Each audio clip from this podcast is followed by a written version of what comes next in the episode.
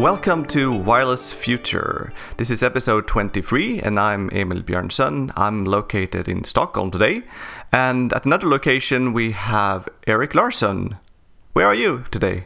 Oh, good morning, Emil. I'm at Linköping as uh, always. How are you this morning? I'm great. It's a rainy day, but I'm inside.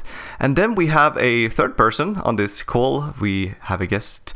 I guess you are in Gothenburg.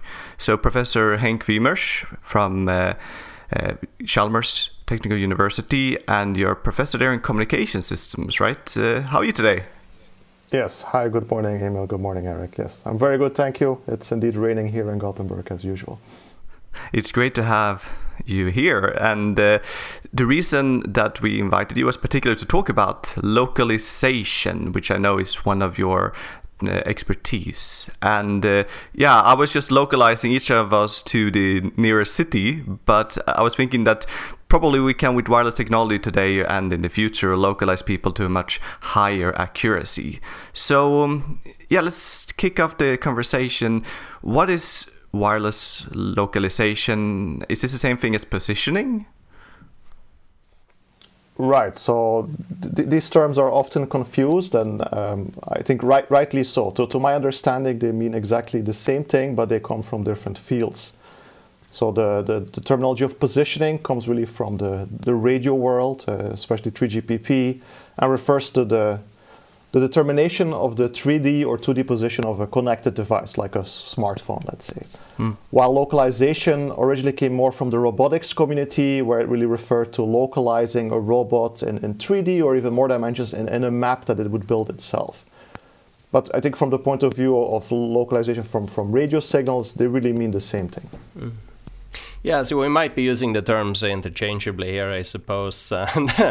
um, in, in, fact, as you might know, I, I, worked on localization and positioning for a brief period of time at the end of the 90s. And when I told people what I'm doing, working on positioning, they thought I was working on like positioning products in the market, which is a different thing, right? So yeah. maybe localization is like, I don't know, more an ambiguous uh, term perhaps for, for, the, for the layman, I'm not sure.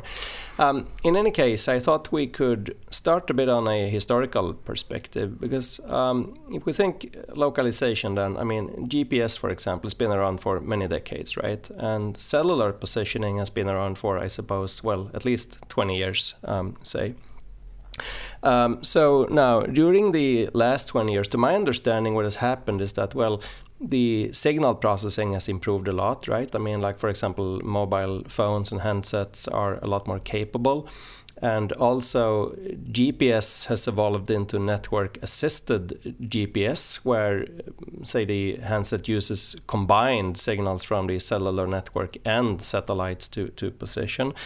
And also, another thing that has been invented and, and, and uh, made reality in the last uh, decade or so is the integration with IMUs and uh, accelerometers and magnetometers and other types of sensors in the handsets, right? So, so are we now reaching like the the end here, or is there a need for more research on this field, or where do you see this like heading in, in a historical perspective? Yeah, so so historically, uh, as you say, I would say GPS was kind of a, a, landmark development where you could localize almost anywhere on Earth in 3D.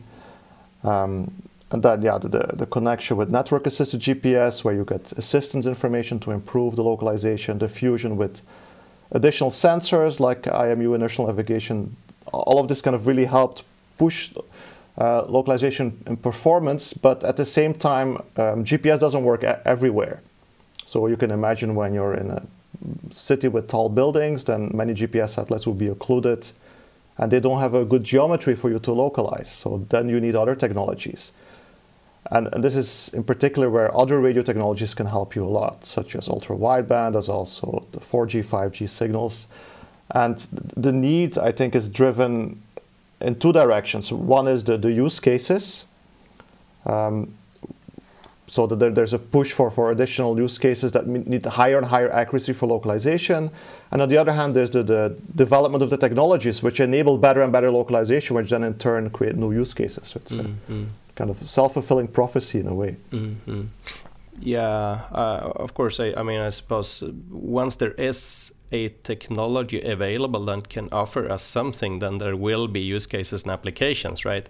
And it's quite amazing, I think, how like accuracy of localis or positioning or localization systems, even I mean, just open your your uh, cell phone and, and open the maps, then how that has improved over over the the, the last uh, few years. And I suppose that uh, it is this integration that you mentioned of GPS on one hand and cellular signals on the other hand, and the way that they can interact and and help and support each other that has made this possible to a large extent. Yes, I, I fully agree. Um, but, but, but nevertheless, the, the accuracy that you get is, is maybe down to a few meters in, in, in, typical cases, unless you have very sophisticated processing. And, and for novel use cases in the coming years, this is probably not sufficient. You can think of autonomous driving or localizing of UAVs. So uh, I was thinking that uh, in this episode we will talk about some of the technology aspects and what process needs to be done in order to position or localize something and maybe give a hint about what we then could improve in the future in order to bring down the uh, the error margins in, in your localization. So if we start with just the, the simplest case, some kind of line of sight where you have a radio transmitter and you have your object you would like to uh, uh, to communicate with or to localize in one or the other direction. How does uh, localization work in the line of sight scenario?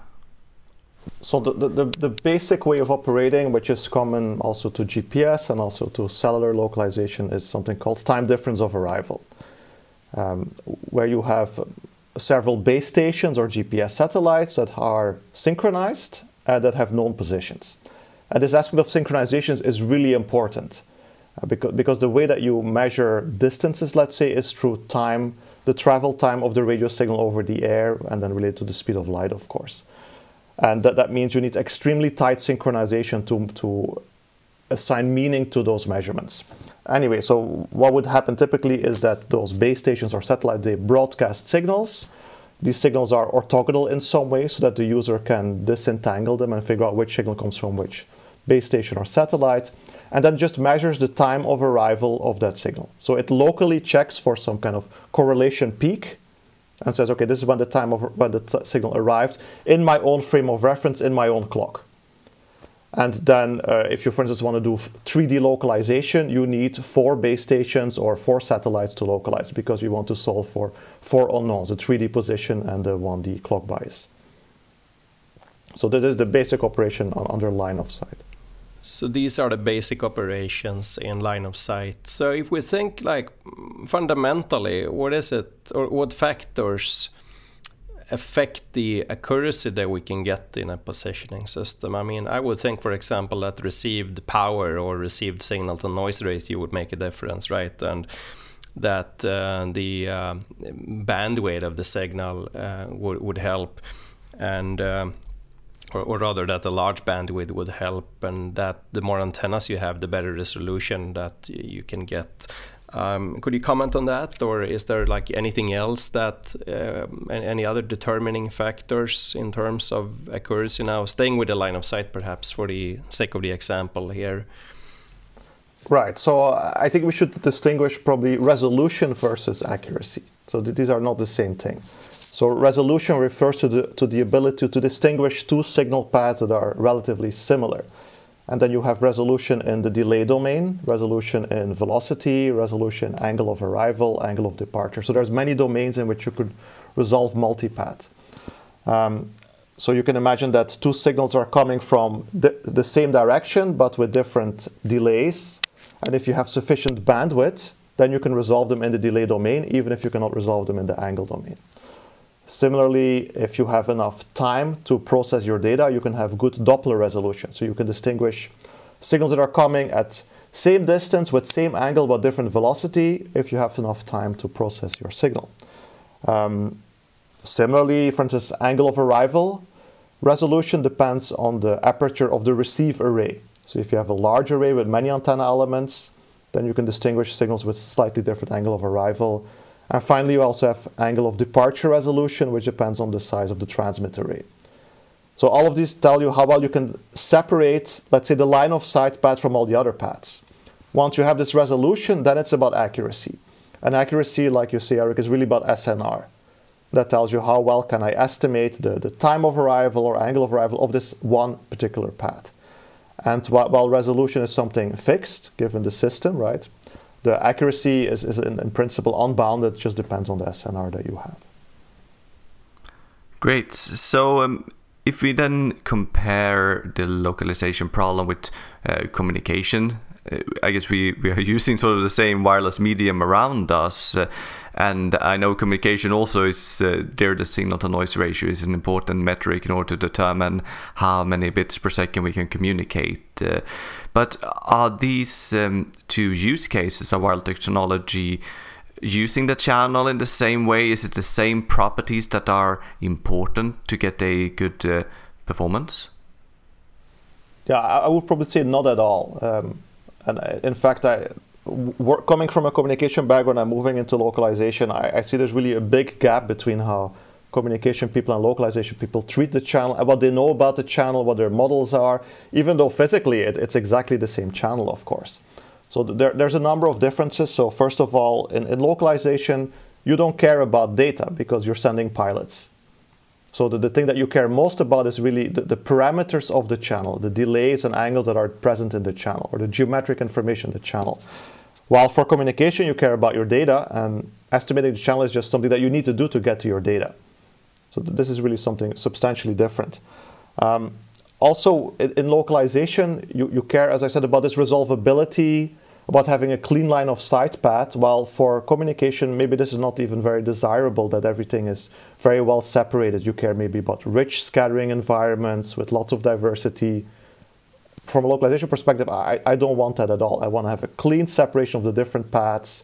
And also, if there's a very weak multipath component, from a communication point of view, you would just discard it. You wouldn't care about it. But for localization, this could be very useful because it carries geometric information. So th- there's a big gap between those those two approaches: communication versus localization. It's really like uh, in communic. I mean, in in localization, then it is the channel or the estimate of the channel that contains the information, right? Whereas in communications, the channel itself is of no independent interest. It's almost like in just a nuisance parameter when you are to detect your data.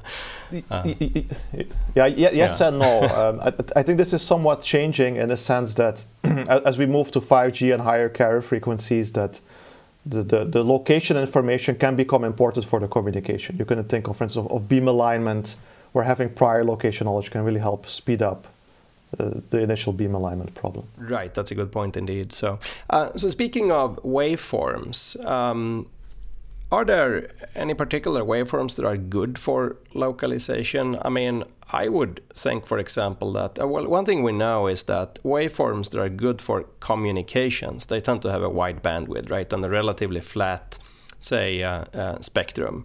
Uh, with about as much power at every frequency. And uh, waveforms that are good for localization, if you think, for example, Cramér-Rao bound for time delay estimation, then it's also the effective bandwidth they want to be large, right? And uh, uh, so signals with a wide spectrum support and that have a wide bandwidth should be good both for communications and for localization. But beyond that, uh, say elementary insight, um, what can be said about what waveforms are, are suitable for localization? Yeah, so here uh, again, I would think resolution versus accuracy. If I think about resolution, then it's really just okay, the bandwidth that I have available, coherent integration time, aperture of the transmit and receive array. It doesn't really matter what kind of waveform that I use. But if I think about accuracy and Cramér-Rao bound, then indeed it matters a lot. So uh, a good example would be, for instance, as you say, in a wideband signal, let's say OFDM, you would want to have a maybe uniform spectrum, while for localization you want to put more uh, power on the boundaries of the spectrum. And, and something similar happens, for instance, for uh, beam design. So suppose that you want to send information towards a user in a certain direction, you would direct a beam towards that direction. But for localization, this turns out to be not the optimal thing. You want to send a combination of beams that are directive plus that have a null towards that direction, because this combination helps you to do better localization. So, yeah, so the design is somehow different. Yeah, I mean, it's not only the Cramér-Rao bound that matters, right? It's the ambiguity function of the waveform, uh, of course. And then there might be cases where it's advantageous to, rather than spreading the power, say, uniformly over some frequency band, you want to put a lot of power at the end, uh, well, at, at, the left and at the right end of the spectrum, and just a little bit in, in, in the middle. Uh, which will give you a, a good Cramér-Rao bound for accuracy, but it'll also give you a, a reasonable, um, I mean, you, you need something in the middle of the spectrum to get a reasonable ambiguity function. Yes, and here uh, there's a distinction between um, kind of localization without any prior information versus a tracking problem. So when you're doing tracking, then you already have lots of prior knowledge of where the, the user is, and then you could use this Cramér-Rao bound optimized waveforms because you don't care about the ambiguities. But if you know nothing, then of course ambiguity function should really be taken into account in the design so now you have been using some some terms here that I'm not sure if all of our listeners are familiar with. So so just for uh, for a brief recap, so the Cramér-Rao bound and the ambiguity functions, uh, what are, are these things? This is signal processing terminology, I suppose. Yeah. So so the Cramér-Rao bound is a way to um, it's a lower bound on the accuracy of, of estimation problems under some technical conditions. So it basically tells you, given this setup, this is the best that you can hope to achieve. And then if you have an algorithm that operates close to this bound, then you're basically done. There's no need to do better. Then you think about reducing complexity. And so this is a tool that is often used for designing signals, for deciding where you should put base stations, how should, should satellites be distributed, how you do time frequency and spatial allocation of signals. Um, the ambiguity function, you can think about uh, autocorrelation function. So I, I, think that that's really what this is about. That it should have like a distinct peak and no distinct side peaks, no significant side peaks, because these would be mixed up with, with the true location of the objects. Great. Uh, so uh, we have these generations of cellular technology, and I think most people, when they hear about uh, 3G, 4G, 5G, they think about decommunication benefits that you're having, maybe higher data rates or uh, lower latencies and things like that. Then uh, I read in a recent paper of you uh, where you were describing sort of how the wireless localization technology has sort of evolved from generation to generation. You talked about 4G, what happens now with 5G, um, and then wrote about what might happen beyond 5G as well. So I was thinking we could go through this evolution and then start with uh, how would you say that localization works in 4G? So in, in 4G, the main reason to do localization, and uh, this is important too, is for emergency call localization. So there was no commercial use case for localization. And the requirement on the localization accuracy was not very strict. The way that localization is done in 4G mainly is something called uh, OTDOA, and this is basically TDOA like I explained before, so where base stations send signal in the downlink, the user estimates the arrival times, and from this constructs basically hyperboloids, and then on the intersection of those the user must lie. Um, this is limited mainly by the resolution, which is the bandwidth, right? Uh, the bandwidth is small in 4G which means that you have uncertainties of the user location on the order of 50 to 100 meters. Hmm. Okay, so um, yeah. Yeah. So I mean, speaking of generations here, right, and how the technology actually works, like in our in, in our mobile phones, then how does positioning work? If I pick up my cell phone here, okay, and turn on the open the maps say app uh, on it. Then what happens behind the scenes there? What signals are used and how are they fused and how does this differ from whether i have a 4g phone say and a 5g enabled phone? But the, the position estimate that you get on your phone is a fusion of many sensors right? It, it's not just the radio signal. So there, there's the gnss information there's maybe imu information other kind of fingerprinting information that could be available in the system. And then in addition, you could have this very coarse 4G information. But I think if you have a 4G phone and you want to localize yourself, probably the 4G signal does not play a very important role. Mm. Not to get this very precise location. The, not to get the precise location, but does it not even play a role in order to help the GPS? I mean, one of the functions in a GPS receiver is to locate the peak of the correlation between the uh, spreading code and the received signal from the satellite, right? And when you do that, then there might be spurious peaks due to noise. So the more prior information you have about where the peak is expected to be, the more the better you can do, and the um, less sensitive to noise and maybe even interference you can be um, in the localization. So um, I think that's what's called the network assisted GPS, right? That you're using side information from the cellular network in detecting uh, the satellite signals in GPS and in, in estimating their time delay, uh, uh, which is then subsequently used to obtain the position fix. Um, so, is that being done? I mean, uh, is that technology now widespread and implemented in our handsets with network assisted GPS so that the um, 4G say or, or even 5G signals help the mobile to uh, well coarsely locate where this correlation peak is and thereby help the GPS in, in, in tough operating conditions. I mean, for example, sitting in a basement or at the cell or, or at some, some place where satellite coverage is very poor, then this should be highly useful. Huh? Yes, I agree. In principle, it should be highly useful. Whether it is used uh, a lot, I, am not really sure. I don't have uh, information regarding that. So uh, I remember. Um, maybe it was almost 10 years ago now that uh, uh, I wanted to track uh, my, my running uh, times and things like that. So I bought a Garmin GPS clock and uh, I realized that where I was living with tall buildings and a hill uh, next to me, it was very hard to sort of lock onto sufficient number of satellites to get a good starting point for my run. So I thought that I was somewhere completely else. so then I was like, oh, I bought this clock and now maybe I should just use my phone instead because at least it is pretending as if it knows where I am because of this assisted uh, thing. So, so there it seemed to to play a big uh, difference for me. yeah, that's a good point, of course. Mm. Yeah. Um, so in 5G, you said that then the actual cellular signals are also used more directly for localization. Um, but I mean, what is the like basic accuracy that we could get in 5G, and is, is GPS still useful then? I mean, or in, in, a, in a 5G handset, is it like, uh, well, it, it can receive GPS signals and it can receive 5G signals. Um, would the accuracy from GPS be comparable to the accuracy for 5G, or is it still essential? I mean, to combine the signals and to use also other sensory input from IMUs, for example? Well, I, I think whatever will happen, you will always fuse information from different sensors. I think that could. So that's that really def- key here to the improved uh, and, and in fact the quite amazing accuracy that we can get from I mean off the shelf like cell phone equipment, right? Mm.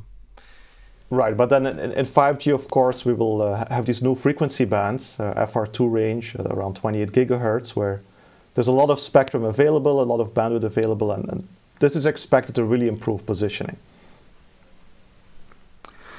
So uh, that then goes back to the things you mentioned before. Then, yeah, more bandwidth is better, and uh, then if you go up in frequency, you also do you get better angular resolution and things like that uh, as well? Right. So in 5G, 5G is the first generation where, where they said, okay, probably we can also support some more commercial use cases, not just this emergency call localization. I really, really, we can really push positioning performance. And then they've spent a lot of effort in 3GPP to define new reference signals, new methods for localization. So it goes far beyond time difference of arrival localization. There's also round trip time measurements, so from a base station to a user and back. And then, as you say, Emil, there's also angle measurements, so that where the base station would send beams in different direction, the user measures power, and then the beam with the largest power would then give an angle of departure estimate, which can really help localization. So, one term that I hear sometimes, uh, in particular when people talk about uh, future technologies and in keynotes and so, are sensing. Is this uh, related to localization as well? It, it depends who you talk to, but in, in my view, yes. Um, so there's different kinds of sensing. There's something called monostatic sensing, and there's also bistatic and multistatic sensing.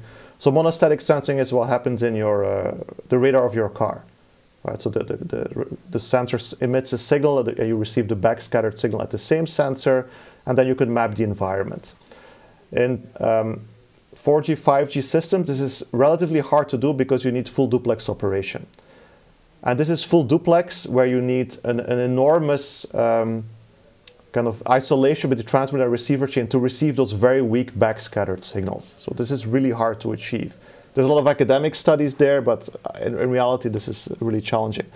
Um, there's also then bistatic sensing where the transmitter and the receiver are not located in the same place. And then you can imagine the case where there's a base station emitting a signal, a user is receiving the signal, and also trying to detect the multipath and try to relate the multipath to objects in the environment and then map the environment. This would be bistatic sensing. In addition, there's also other sensing uh, like weather sensing, rain sensing that could also be done by radio signals. Mm. So when you say, I mean, when we say localization or positioning, we really mean, I thought, uh, obtaining a, a, coordinate, right, of your your well, whatever device you're having. Um, but when we say sensing, it's more about learning something about what the environment looks like. For example, uh, if you're on the highway and you have a radar device mounted on the car, and figuring out whether there's anyone ahead of you or anyone to the side or to the left and the right and so forth. Um, and it seems to me that. Uh, well, everything that makes like a, a waveform or a system good for localization should also open opportunities for, for sensing, right? I mean, the larger bandwidth you have, for example, the more finely you can resolve um, paths uh, in in, uh, in in range, and the the larger aperture, the more antennas you have, the more resolution you'll have in the spatial domain, and so forth. Um, Yes, so uh, maybe I can comment on that. This is exactly true, but I, I, don't see them as two separate problems. There's not a localization and a sensing problem. They really go hand in hand. And this is known as something as SLAM, simultaneous localization right. and mapping. Mm. And, uh, yeah, yeah, yeah. The, the, the, example that I gave before, I think, is, is, a good one where you, you can localize with a single base station if you also exploit the multipath information. If you don't exploit the multipath, you are lost. Mm-hmm. Yeah. So with SLAM, you actually build a map uh, simultaneously as you proceed along and locate or position yourself. Um, yeah. In, indeed, yes. So um, now looking ahead, I mean, so for 6G, there are a number of, I think, new technologies uh, emerging, right? I mean, there is terahertz for one thing, and there's also this concept of reflecting intelligent surface, which is essentially like a passive MIMO base station, right? Where you know you have an some kind of um, panel with many small elements, and these elements can be individually configured so that an impinging uh, radio wave is reflected into some uh, direction that you can adaptively decide. Um, so, how do you see that terahertz and reflecting intelligent surfaces will or could play a role in uh, improved, say, localization and also sensing for that matter in, in, in 6G? Yeah, so the, so the technologies that you list, uh, these intelligent surfaces and, and terahertz uh, carriers, uh, are indeed really interesting for communication, but I think also even more perhaps for localization and sensing. Um, when I talk about terahertz, I, I maybe mean uh, carriers up to 300 gigahertz, maybe not all the way to terahertz, just mm. because the, the range will be really large, uh, small at those uh, high frequencies and the main benefit is again, and it really boils down to these essentials, right? It's about resolution. Because we're going to terahertz, because when we want to push the data rates, the only way we can push the data rates is by larger bandwidths. And again, this is really good for localization. Um, the intelligent surfaces, they, they act like base stations, somehow cheap base stations. And if you if you can localize them, if you know where they are, you know what their orientation is, they provide new signal sources for positioning. Mm. So you, you can localize with one base station. Uh, I think you can even localize without any base station just by using these intelligent surfaces. Mm. And uh, in general, my view from coming from localization is that we we're kind of driven by what the communication people do. They, they come up with all these amazing concepts. I mean, think of mm, mm. massive MIMO, millimeter wave, now terahertz, intelligent surfaces, and then we, we think, okay, how can we reuse those for localization? How do the how do the models of the, these technologies need to be refined that they that they contain geometric information that we can extract? Right. So you're say, saying that with terahertz, then we'll get these enormous bandwidths, which in time in turn will give us this very fine time and range resolution. And uh, with intelligent surfaces, then well, in principle, they could be like configured to provide additional multipath that could be exploited by localization algorithms. Well, so these are quite exciting prospects, I think, and seems like a gold mine of research problems for folks to work on here for the decade to come. Yes, indeed. And I've been working in the field of radio localization since the I would say 2005, and it was kind of a very small area, right? But but now at the end of 5G and the beginning of 6G, it, it became this enormous boom. Where, where the communication community sees this need for tightly integrating communication, mm-hmm. localization, sensing, and all of these things are converging. So it's a, mm. a really exciting time in this field.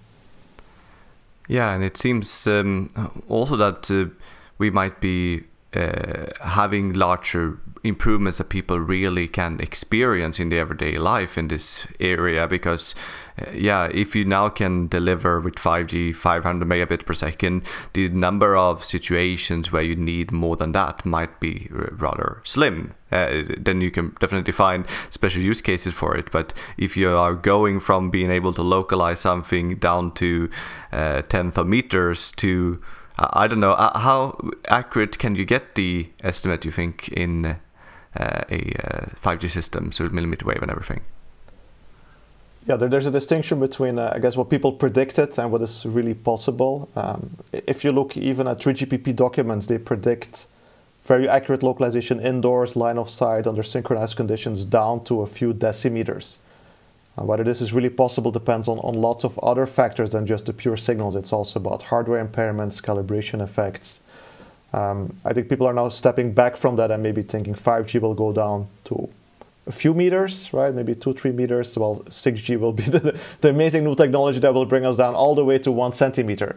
But if you ask me again in a few years, then I say, of course, 6G could not deliver, and maybe it was uh, 20 centimeters. But no matter what, it would still be amazing. Yeah, we, we are almost uh, always uh, aiming for a little bit more than we can can deliver, and then uh, we, we promise that 5G will solve everything until 5G appears, and then 6G is the new technology that will solve all the problem that 5G had, and maybe it has we are recycling the same visions just a little bit more, super faster. One thing that I that you mentioned there was about hardware impairments. I, I was thinking here. I have my, my laptop in front of me, and it's like less than a meter from my Wi-Fi station. So I probably have a huge SNR. I don't know, 60 decibels or something, and. Uh, then I'm really limited not by the, the quality of the radio signal, but probably about what kind of radio hardware I have because I cannot get larger modulations uh, symbols or more constellation points than the standard is, is predicting. Uh, do you think we will enter a case where the it won't be the radio resources that are limiting our accuracy uh, when it comes to localization, but rather the uh, hardware in the, the different devices and how synchronized they are?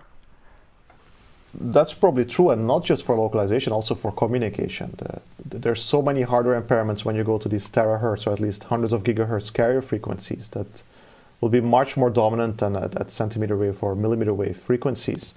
Um, nevertheless, for, from a communication perspective, typically you care about this end-to-end channel, right? And you don't really care what happens in between. While for localization and sensing, we are much more sensitive to, to, the hardware impairments because we care exactly about these angles and delays and Dopplers that are hidden inside of the channel and that are really affected by, by all the processing that is done. Just think of, of phase noise, mutual coupling, power amplifier nonlinearity. They can just completely destroy the quality of our uh, position estimates. So, yes, I think this is an, an important challenge. A, a, related challenge is also calibration, which I mentioned before. Um, if you want to go down to one centimeter localization accuracy, right, one centimeter, if you think how much does light need to travel to cover one centimeter, it's, it's a fraction of a nanosecond which means that you need to be able to synchronize devices with this extreme accuracy, uh, to synchronize base stations at the I don't know, picosecond level to calibrate arrays individually to know the complex beam patterns, to place them exactly in the right orientation is enormously challenging.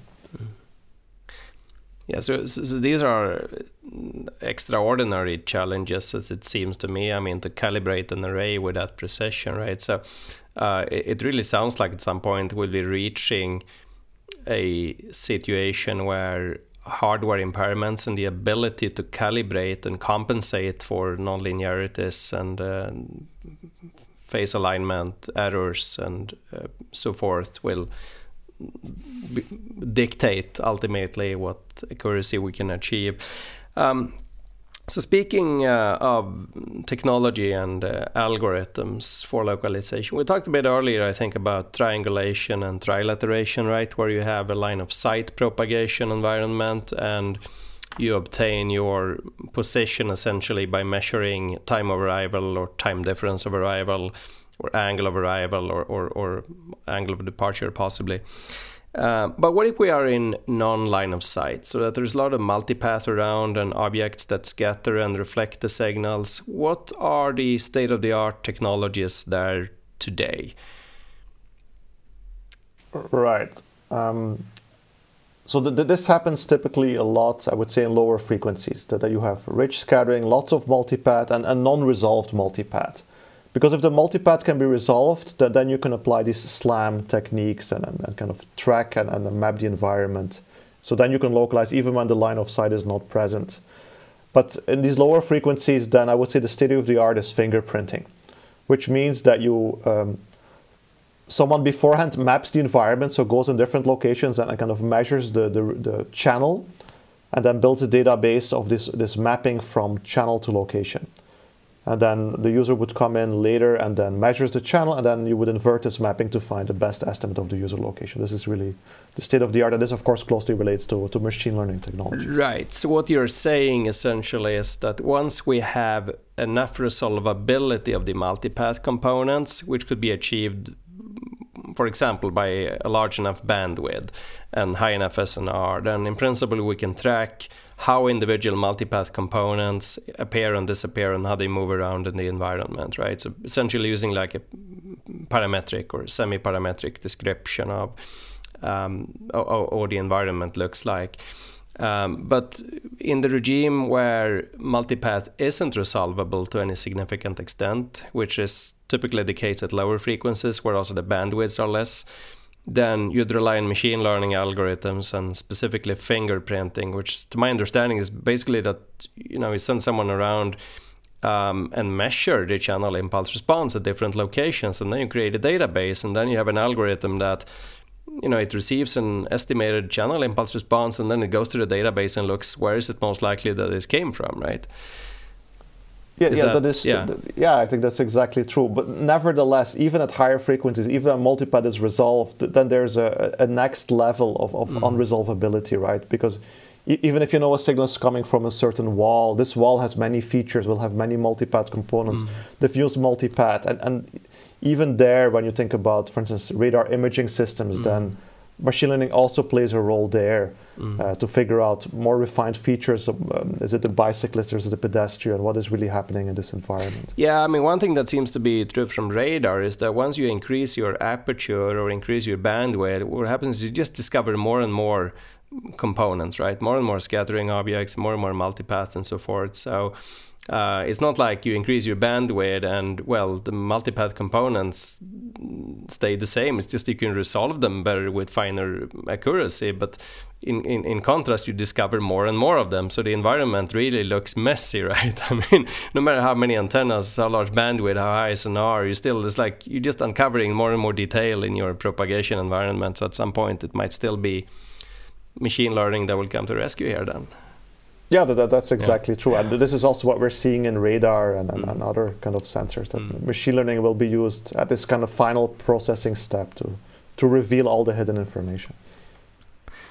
So I think uh, one very basic type of fingerprinting that our mobile phone have been using for a long time is to just keep track on uh, what Wi-Fi routers that are around. I remember a few years ago there were a big thing about that both Google and Apple have some kind of databases of uh, what Wi-Fi station they have, and then they were sort of storing. At least Apple was storing forever how you have been moving around with your phone and uh, where uh, what Wi-Fi station you saw, so you can create maps of it. Then when that became public, they were sort of also starting to remove part of it. So it seems like fingerprinting is something that is actually used already. Yes, I, I, think so. Of course, it, it, requires this this continuous mapping effort and keeping track of building this database, which is a bit challenging. And as you somehow hinted at, there's also some some potential privacy considerations there. Indeed, I, think that was sort of the the news media coverage uh, approach to it, that uh, the pri- uh, privacy aspect of it, and uh, yeah. To switch a bit topic, I was looking at your Google Scholar and saw a very impressive thing that you have one paper called Cooperative Localization for Wireless Network with more than a thousand citations. That made me curious. What is cooperative localization? So, so the principle of cooperative localization was to um, let devices exchange signals with each other and then compute relative positions, uh, relative so distances, angles, Dopplers, and then aggregate all this information throughout the network. And then if you have a few devices that know where they are, then you can uh, use this information to localize everybody in the network. And of course, this was the extreme case. You can also think of this as a one device that's connected to a base station and connected to another device, and they could help each other localize. So this is really what cooperative localization is about: to devices helping each other localize through relative measurements uh, over. You can think a side link in a 5G system. So is this something that is uh, now on the way of being utilized in 5G or in future, or uh, where do we stand on this type of technology? Yeah, in 5G it's a bit tricky because the, the telecom companies are not very keen to, to use those side links because then maybe they, they lose some control. Um, there are other applications you can think of um, autonomous um, automotive radar systems that are maybe will be used in the future to communicate as well and their cooperative localization could play a role so I, I don't think commercially it's, it's been used but I do see a potential in the future that, that it, it will be used and this I think it's getting ever more likely that it will be used yeah, I, I, think one interesting aspect that you were also touching upon there is to what extent localization is a service that should be in the network itself. It delivers it to you, and maybe you, you pay extra for the service or something, or whether it's sort of an app that uh, runs over the top. I, I guess when you are using uh, Google Maps or Apple Maps, you you get localization estimates, but you also get some additional addition, uh, additional information from their servers, and there there is some kind of gathered information, maybe not what you described, but uh, uh, that you know where traffic jams are going to happen because uh, there's a database around this thing. So, so maybe this is something that can be added on, on top in some kind of cooperative localization apps. yeah, yeah, probably. I mean, all of this is about interfaces, APIs, and, and agreements between these industries. So once these measurements become available, then yeah, you can run lots of applications on top. Indeed. Mm. Yeah, quite amazing. Wow. So. Yeah, I think we are um, approaching the uh, close up here, Emil. And uh, one thing that I will bring back, and I think everyone in the audience should bring back, is that uh, it seems that I mean positioning historically has been a lot about geometry, right? Obtaining time of arrival measurements and time difference of arrival, and drawing circles or hyperbolas and check whether they intersect and so forth. Whereas the kind of modern and emerging approach is really to use machine learning, right? Where everything's like data driven, where you fingerprint your environment, you collect measurements of what your channel impulse response say looks like at different locations in the in the room or, or out there in, in nature. And then you have create a huge database and just rely on that data for um, when you obtain your location information. Uh, it's quite exciting, I think, and an exciting prospect for how modern machine learning techniques also can be used. Um, is there anything else, Henk, that you would want to add here to the discussion before we uh, close up for today? Yeah, maybe one item I could mention is that uh, I agree that machine learning um, has lots of uses, but maybe it should not be used to solve all problems. Uh, there's many problems that we could still use model-based methods. I think for a few more years. At some point, machine learning will be needed. Mm. Um, but one area where I see that machine learning could play a role is in uh, this dealing with the hardware impairments. Because when you have transmitter and receiver chains with the concatenation of many linear, nonlinear, and noisy impairments, mm. it's impossible to build a model. And then using AI could, yeah, could I, I, I, think no question. I mean, we are in agreement here, and I don't get me wrong. I mean, so I obviously also think that once we have models that are accurate enough, then we should exploit them, right?